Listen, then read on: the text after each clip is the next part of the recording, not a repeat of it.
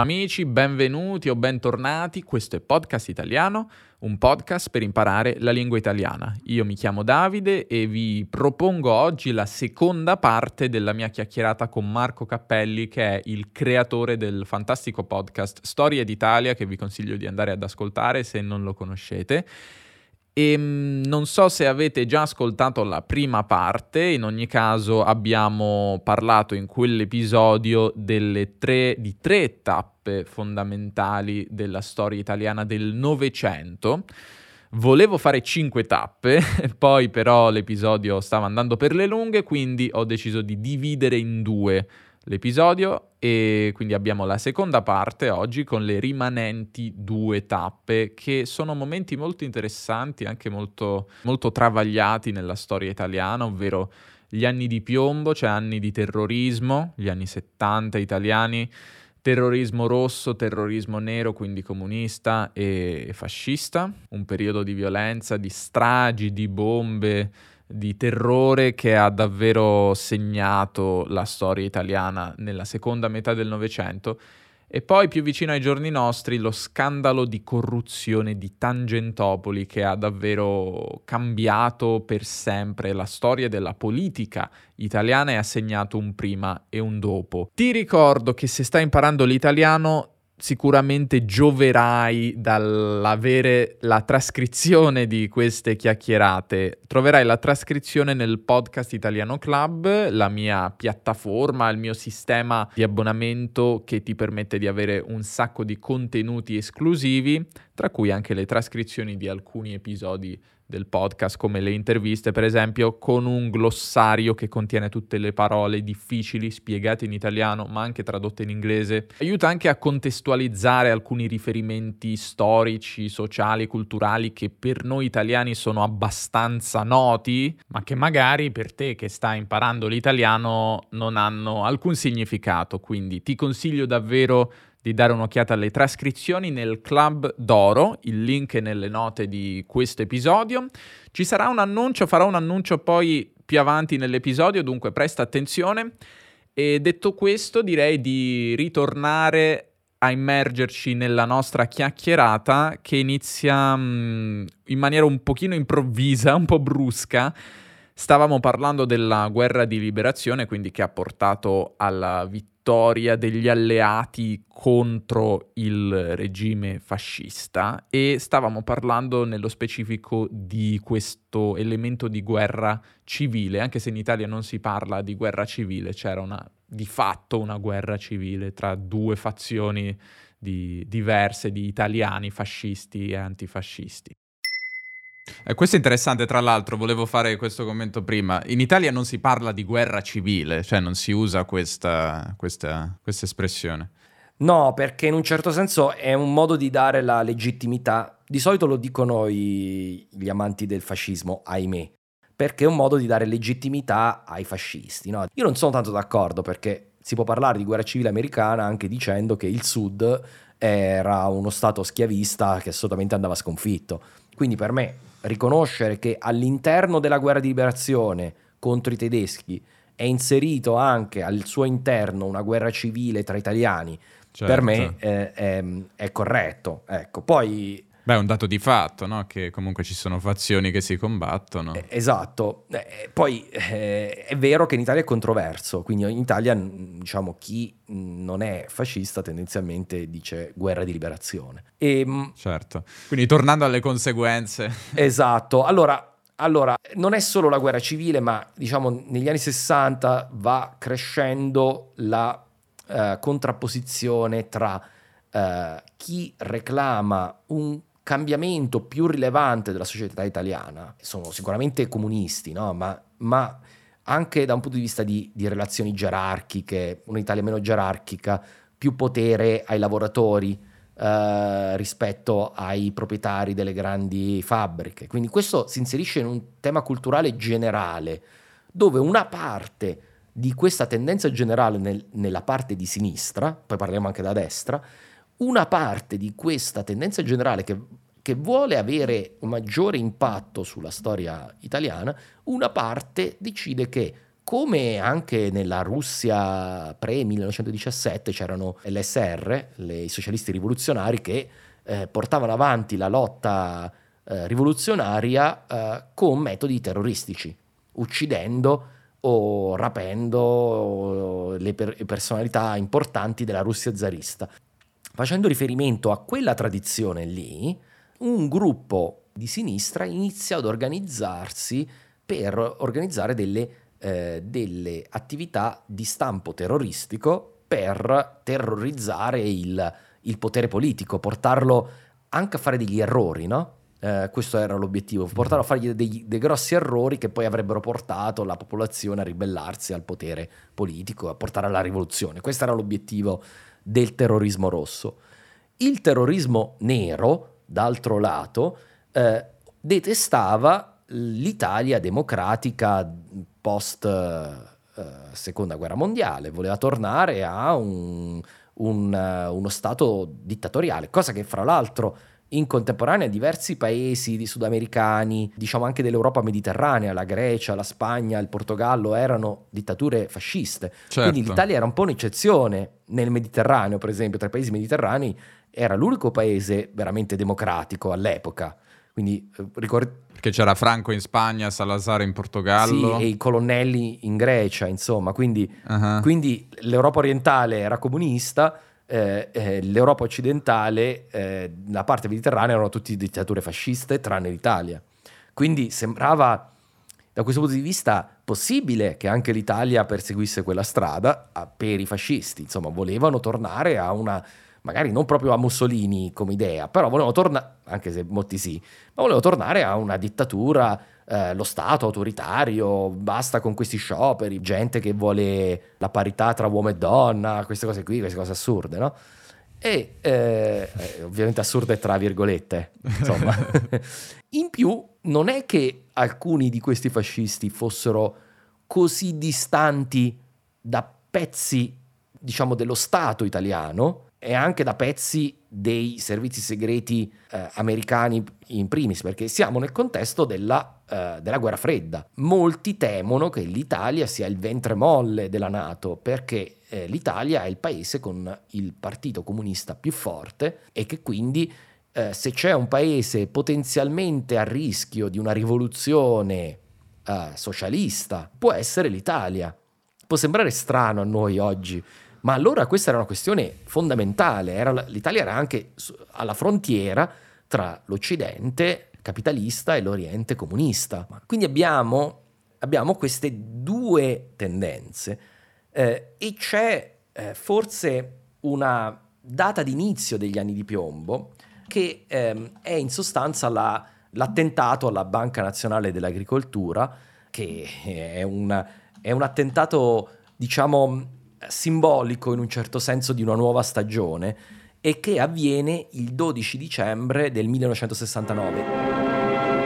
14 morti e una ottantina di feriti per un attentato in una banca milanese. Altre esplosioni a Roma con una decina di feriti. Lo scoppio a Milano è venuto nel pomeriggio nel salone centrale della Banca Nazionale dell'Agricoltura in Piazza Fontana. Segue un periodo molto teso da un punto di vista di relazioni sindacali tra i padroni, quelli che allora si chiamano i padroni, eh, sono ancora i padroni, no? i padroni delle, delle, mm-hmm. aziende e i sindacati e non solo, anche le occupazioni delle scuole, il 68, quindi è un periodo molto teso. In questo periodo molto teso qualcuno tra fascisti eh, e pezzi deviati dello Stato italiano pensano che sia necessaria una maggiore tensione politica in modo da portare magari a delle leggi speciali, il, il portare a di, eh, diciamo, lo stato d'emergenza perché c'è il terrorismo, quindi, quindi a maggiori poteri all'esecutivo. No, pensate un po' al prequel di Star Wars, no? come cancelliere mm-hmm. Palpatine utilizza, lo dico così per ridere, per, per far capire per, da dove deriva anche quella storia lì, no? È una storia che succede spesso, no? C'è un'emergenza, allora date più poteri al cancelliere e così. Servono i, eh. i poteri per eh, prendere il controllo della situazione. Per risolvere un problema creato da noi, no? Esatto. E, e quindi c'è una bomba che esplode alla Banca Nazionale dell'Agricoltura a Milano, uccide decine di persone e iniz- diciamo, inaugura un periodo drammatico per l'Italia in cui eh, terrorismo nero fascista si occupa di ehm, piantare bombe in giro per l'Italia, la più terribile poi nel, nell'80, siamo andati dal 69 all'80, quindi vedete che sono lunghi anni. È durato un bel po' questo periodo. E nell'80 c'è una strage a Bologna, nella stazione centrale eh, di Bologna, muoiono, muoiono tantissime persone, adesso non mi ricordo il dato esatto, ma 90 persone. Alla stazione ferroviaria di Bologna si è verificata un'ora e mezza fa esattamente una violentissima esplosione Purtroppo il bilancio appare catastrofico. Lo scoppio di enorme potenza ha fatto crollare un tratto dell'intero fabbricato della stazione centrale di Bologna. Altri piazza... attentati sui treni, eh, attentati eh, durante dimostrazioni eh, sindacali come eh, a Brescia, Piazza della Loggia. Quindi abbiamo, abbiamo una serie di attentati Uh, per alzare la tensione nel paese. In contemporanea, quei gruppuscoli uh, di terroristi che ancora non, non, avevano compiuto azioni eclatanti prima della, della bomba alla Banca Nazionale d'Agricoltura, sentono che lo Stato sta per attaccare e, e distruggere il, uh, i socialisti, quindi socialisti rivoluzionari come loro, e quindi passano anche loro all'attacco e, e inizia una spirale di violenza in cui eh, centinaia di persone, soprattutto nella classe dirigente italiana, viene uccisa dalla violenza, fino ad arrivare al caso più noto, al rapimento del primo ministro italiano, eh, Aldo Moro, che viene rapito dalle Brigate Rosse, uccidendo tutta la sua scorta, tra l'altro. Buongiorno. Il presidente della Democrazia Cristiana, Aldo Moro, è stato rapito questa mattina alle 9.10 da un comando di terroristi. I terroristi hanno fatto fuoco, secondo le prime notizie, quattro dei cinque uomini di scorta, due carabinieri e due agenti di pubblica sicurezza eh, sarebbero morti. Non si sa se... E eh, per cento giorni viene tenuto prigioniero a Roma, tra l'altro sotto il naso dello Stato italiano, e poi viene ucciso e il suo corpo viene abbandonato praticamente tra i palazzi del potere italiano. In, una, in un'auto, viene ritrovato in un'auto eh, in una stradina, via Caetani, che se voi andate a Roma è praticamente nel cuore della politica italiana, tra le varie, allora tra le sedi sì. dei due principali partiti italiani, che erano la Democrazia Cristiana e il Partito Comunista. Riceviamo in questo momento una notizia, un cadavere in una macchina è stato trovato in via Caetani. È arrivata la conferma l'uomo morto è Moro.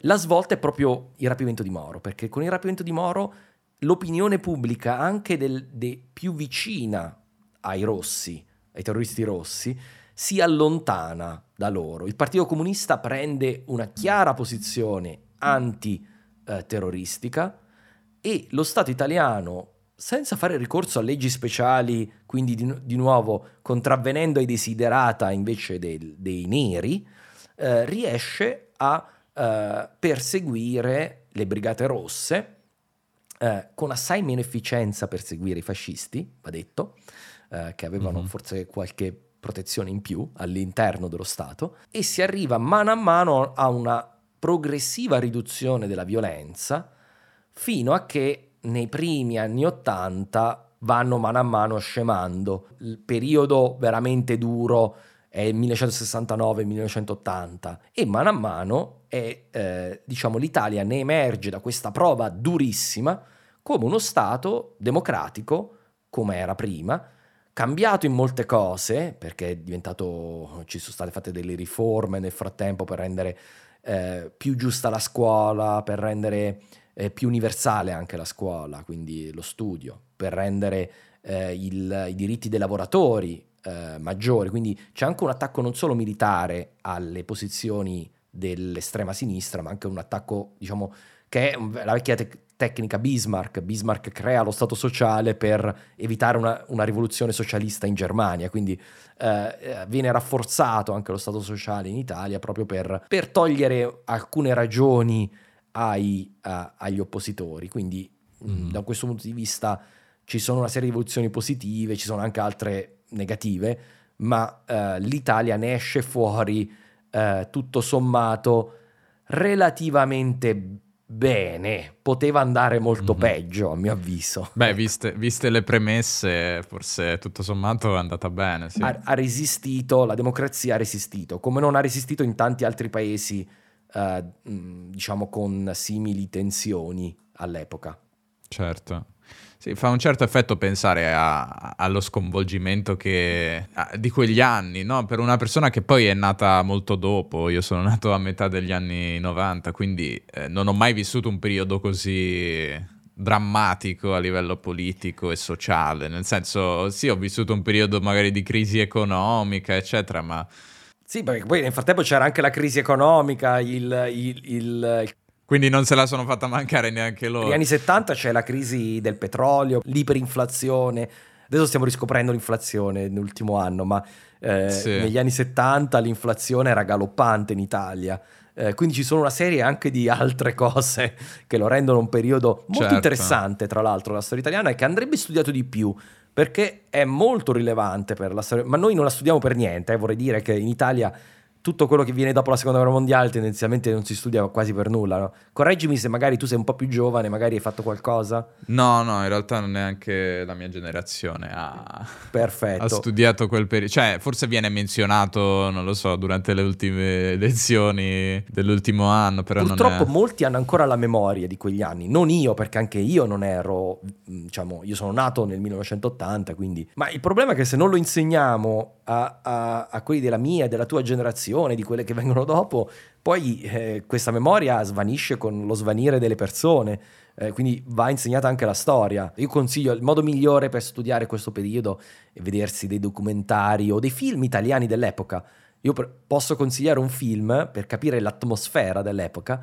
Eh, aspetta, no, che ti dico il titolo. Indagine su un cittadino al di sopra di ogni sospetto. È un capolavoro del cinema italiano, uno dei migliori film italiani della storia.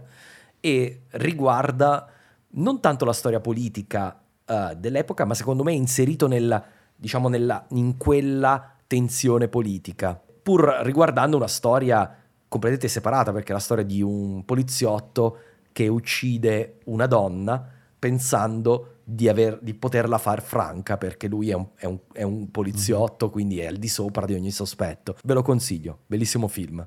Devo vederlo anch'io, perché non, l'ho- non l'ho visto, quindi grazie per il consiglio. Ti voglio parlare per un secondo del mio corso di pronuncia italiana, fonetica italiana semplice, che ho pubblicato qualche mese fa e che oggi ha una nuova importante novità. Fonetica italiana semplice è un corso in cui insegno l'accento neutro in italiano e nel corso ti spiego innanzitutto che cos'è l'accento neutro, quindi le sue caratteristiche, ehm, ma rifletto anche su che cosa di questo modello è più importante per uno straniero e che cosa invece è più, diciamo, trascurabile. Eh, poi ovviamente ti spiego come produrre tutti i fonemi, tutti i suoni dell'italiano e ti insegno anche le basi della fonetica articolatoria che ti aiuteranno a capire meglio anche la fonetica della tua lingua e di altre lingue. Ehm, ma ti parlo anche di fenomeni fonetici di cui probabilmente non sei a conoscenza, nessuno te ne ha mai parlato, e di tecniche per imparare la pronuncia in generale. Ecco una delle ultime recensioni che ti voglio leggere, l'ha lasciata Michele, te la traduco dall'inglese. Adoro questo corso di pronuncia, fonetica italiana semplice. Il contenuto è molto interessante, le enunciazioni di Davide chiare e precise, sono molto colpito dalla sua presentazione del materiale. Aspettavo da tempo un corso come questo e sono contento che Davide lo abbia messo a disposizione. Ho svolto il corso e ogni volta che torno a rivedere una sezione continuo a imparare perché il contenuto è ricco e ci sono molte informazioni da digerire e su cui lavorare. È chiaro che la preparazione e la presentazione hanno richiesto molto tempo e impegno. Consiglio vivamente questo corso, una buona pronuncia è così importante per comunicare bene. Ti ringrazio Michele se mi stai ascoltando, ma ci sono tante recensioni come queste, il che mi rende molto molto orgoglioso. E, ma qual è la notizia? La notizia è che ho appena aggiunto un sacco di nuovi esercizi al corso, che quindi è ancora più completo di prima. Eh, si tratta sia di quiz sui contenuti, diciamo, più teorici, ma anche esercizi pratici per lavorare ai suoni e a tutti i fenomeni di cui ti parlo nel corso. Quindi se già era un corso molto ricco, adesso è ancora più completo. Ho deciso inoltre di offrire uno sconto del 30%, ma solo fino al 13 marzo. Dunque, se ti interessa il corso, vai a dare un'occhiata entro il 13 di marzo e per usufruire dello sconto usa il codice Fonetica 2023. 30% di sconto fino al 13 marzo, link nelle note dell'episodio.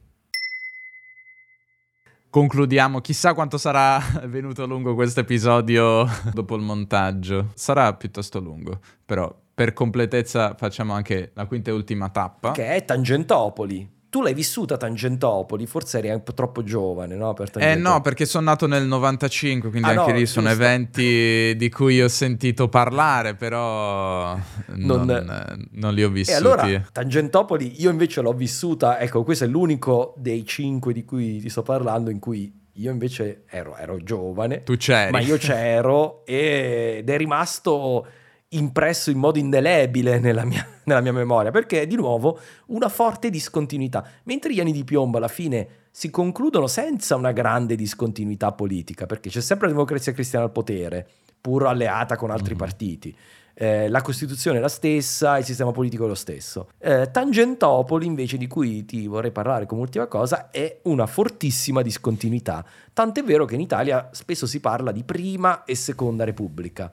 Eh, certo. Eh, notoriamente la Francia è la quinta, noi siamo in teoria la seconda. Mm-hmm. Eh, secondo me non è, è, anche sbagliato perché non viene cambiata la Costituzione, quindi non, in realtà...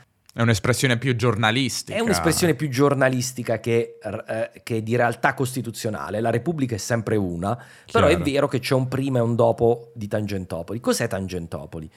Negli anni Ottanta, dopo il dramma del, degli anni di piombo, i partiti al governo eh, fanno di tutto per mantenere il potere, in un certo senso hanno già iniziato negli anni 70, e eh, per farlo, uno, spendono tantissimo in termini di spesa pubblica, quindi creando quell'enorme debito pubblico che noi ci portiamo dietro ormai da, da decenni. L'Italia eh, è, è, penalizzata molto dal suo debito pubblico. Ma un'altra cosa è che i, i partiti politici ehm, impegnati in una lotta senza quartiere per tenere in un certo senso il Partito Comunista fuori dal potere, Um, e il Partito Comunista che riceve ampi finanziamenti da parte del, uh, della, dell'Unione Sovietica, i partiti al potere per ribadire a questo, un po' per, anche per uh, ingordigia personale, eh, non è solo una questione partitica, uh-huh. uh, decidono di finanziarsi mettendo una sorta di tassa democratica su qualunque decisione governativa. Probabilmente all'inizio è eh, un piccoli aiuti per agevolare delle pratiche, diventa un sistema di corruzione generalizzato. E questa cosa era percepita dagli italiani, che ci fosse una, una corruzione politica diffusa, ma ai livelli che verranno fuori con Tangentopoli non era nota, vorrei precisarlo. Cosa succede? Succede che, cioè stiamo parlando di un periodo di grande eh, grandi cambiamenti a livello mondiale, perché stiamo parlando del 1992. Eh, il muro di Berlino è caduto nell'89, l'Unione Sovietica si è dissolta in sostanza nel 91. Siamo proprio in questa fase di passaggio colossale, no? Eh, certo. Tra, tra, un prima e un dopo. Tra epoche. Tra epoche. Eh, in questa fase i eh, magistrati di Milano scoprono una forte eh, corruzione tra i partiti che governano Milano e eh, cominciano ad indagare eh, mano a mano su, questi, su questa corruzione, eh, mettendo per la prima volta in carcere i politici. Eh, per la prima volta, qualche politico, sicuramente anche prima, ma loro riescono a mettere intere classi dirigenti in carcere. È un carcere preventivo, cioè non un carcere perché sono stati condannati, è un carcere, in Italia esiste una, uno strumento che è il carcere preventivo, in caso se tu puoi compromettere le prove contro di te, a volte ti mettono in carcere per, in attesa del giudizio. Ora, questo strumento è stato molto ridotto nel, negli anni, proprio perché mhm. era stato, è stato usato con grande efficacia dai magistrati milanesi del, nel 1992, eh, che eh, costituiscono un team che si chiama il team di Mani Pulite, guidato da un celebre magistrato, Antonio Di Pietro. Diciamo, emerge una corruzione talmente generalizzata. Ogni appalto dell'amministrazione pubblica, una parte va ai politici, e a volte finisce nelle casse del, del partito, altre volte finisce nelle tasche dei politici, spesso in entrambi. E questa cosa generalizzata viene smascherata fino al punto da colpire eh, buona parte del Parlamento italiano. L'intera classe dirigente italiana è delegittimata, al punto che di tutti i partiti politici di prima di Tangentopoli ne sopravvivono pochissimi nel dopo Tangentopoli. Quasi tutti cambiano pelle. Il Partito Socialista, in sostanza, che era il partito al governo a Milano e uno dei partiti più importanti del sistema uh, politico italiano, praticamente scompare. Partito Socialista, da non confondere con quello comunista. Partito Socialista già negli anni 60 era diventato un partito di governo. E così la democrazia cristiana, il più importante pal- partito politico italiano del dopoguerra, che a volte era arrivata a, ad avere quasi il 50% dei voti in Italia, eh, viene delegittimato da queste indagini al punto da quasi sciogliersi, da eh, cambiare nome in Partito Popolare, poi eh, separarsi in più pezzi che finiscono da una parte e dall'altra. Adesso riassumere tutti i cambiamenti è impossibile. Che poi ancora, eh, insomma, ha avuto una serie di, di, di mutamenti, di, di fratture, di, frazionamenti che contraddistinguono esatto, ancora oggi la sinistra, cioè non sono mai finiti. Esatto, però ecco, è innegabile che i più importanti partiti italiani che governavano l'Italia da, da, da 50 anni all'improvviso scompaiono. Mano a mano che le, le indagini vanno avanti nel 92, nel 93, nel 94 eh, cade il governo e viene formato un governo per la prima volta, tra virgolette, tecnico. Quindi eh, viene chiamato in sostanza un, il governatore della Banca d'Italia, Ciampi, a gestire l'emergenza, perché è un'emergenza non, non più solo politica, ma anche economica. L'Italia è in una gravissima crisi economica. Uh, la moneta è sotto attacco, il debito pubblico esplode, Le, sembra che sia sul punto di fallire l'Italia anche come, eh, come economia. Tra l'altro Aggiungo che è anche il periodo di massimo, massima contrapposizione tra lo Stato e la mafia, con una serie mm-hmm. di attentati terroristici, questa volta della mafia, eh, oltre che l'uccisione di, eh, di, importanti giudici antimafia, Falcone, Borsellino, sempre nel 92. Il 92 è un anno fondamentale della storia d'Italia, mettiamola così, eh, detto in poche parole è un anno è, è veramente drammatico. Io lo ricordo in modo drammatico. Avevo 12 anni, non ero un adulto, eppure me lo ricordo come drammatico. Ricordo l'estate del 92 quando fu ucciso Borsellino, il secondo magistrato, e la disperazione, cioè il senso proprio di, di uh-huh. disfacimento. Vedevo gli adulti preoccupati, veramente preoccupati. E in questo grande caos si inserisce un imprenditore milanese, anzi Brianzolo, che gestiva eh, aveva in proprietà le principali reti televisive non pubbliche, quindi private, del paese, tale Silvio Berlusconi. Quindi siamo entrati quasi nella cronaca politica. L'Italia è il paese che amo. Qui ho le mie radici, le mie speranze e i miei orizzonti. Qui ho imparato da mio padre e dalla vita il mio mestiere di imprenditore. La vecchia classe politica italiana è stata travolta dai fatti e superata dai tempi. Ho deciso di scendere in campo con un nuovo movimento. Il movimento politico che vi propongo si chiama Forza Italia. Vi dico che possiamo, vi dico che dobbiamo costruire insieme un nuovo miracolo italiano. Le conseguenze di Tangentopoli è che l'intero sistema politico si riallinea con un'alleanza costruita da Silvio Berlusconi eh, mettendo assieme un partito praticamente personale, che in Italia non era mai esistito prima, quindi lui si presenta mm-hmm. e dice votate me, e non, è, non c'è una piattaforma politica, ma votate me, sì. alleato con due partiti, tra l'altro opposti tra di loro, che sono gli ex fascisti, che per la prima volta con Silvio Berlusconi andranno al potere. Mi fa ridere adesso, ha detto, ah, per la prima volta i fascisti al potere eh, per la questione qui adesso del, del, nuovo governo, ma in realtà è 90, dal 94 che questo è vero. Certo. E mm, poi il secondo era un partito indipendentista del nord che si chiamava all'epoca la Lega Nord, che oggi il suo erede è la Lega, um, che è ancora esistente come partito. Ed è l'unico partito, tra l'altro, oggi esistente del pre-Tangentopoli. Eh, una piccola, una piccola piccolo dettaglio. E poi, quindi... Che poi so, queste tre forze alla fine sono quelle che compongono il governo di oggi, con qualche cambiamento di Esatto. nome. Non è... E quindi siamo arrivati in sostanza all'Italia veramente eh, della cronaca, non della, de- Certo. della storia. Stiamo quasi andando nella cronaca per quanto mi riguarda, ma per dire che l'Italia in cui viviamo oggi è l'Italia del post Tangentopoli. Certo. Eh, ancora oggi, a, a 30 anni di distanza, sono convinto che eh, siamo ancora in quell'Italia lì, con qualche modifica, con tante vicende nel frattempo, ma siamo in quell'Italia lì. Certo. Sono successe tante cose nel secolo scorso. Questo è poco ma sicuro. Speriamo che chi ci ascolta abbia imparato qualcosa, eh, soprattutto su anni di piombo, Tangentopoli, credo che siano argomenti, epoche di cui si sa un po' di meno rispetto magari Sì, ai sì. grandi eventi, le guerre mondiali, eccetera. Quindi, niente, ti ringrazio per il tuo tempo, è stato davvero interessante. No, grazie a te, scusa se siamo andati un po' lunghi. Ti voglio lasciare ancora uno spazio finale per far, ehm, farti fare pubblicità al tuo libro, che Ah, sì, se non sbaglio la giusto. scorsa volta stava per uscire, Eh, no- adesso è davvero uscito.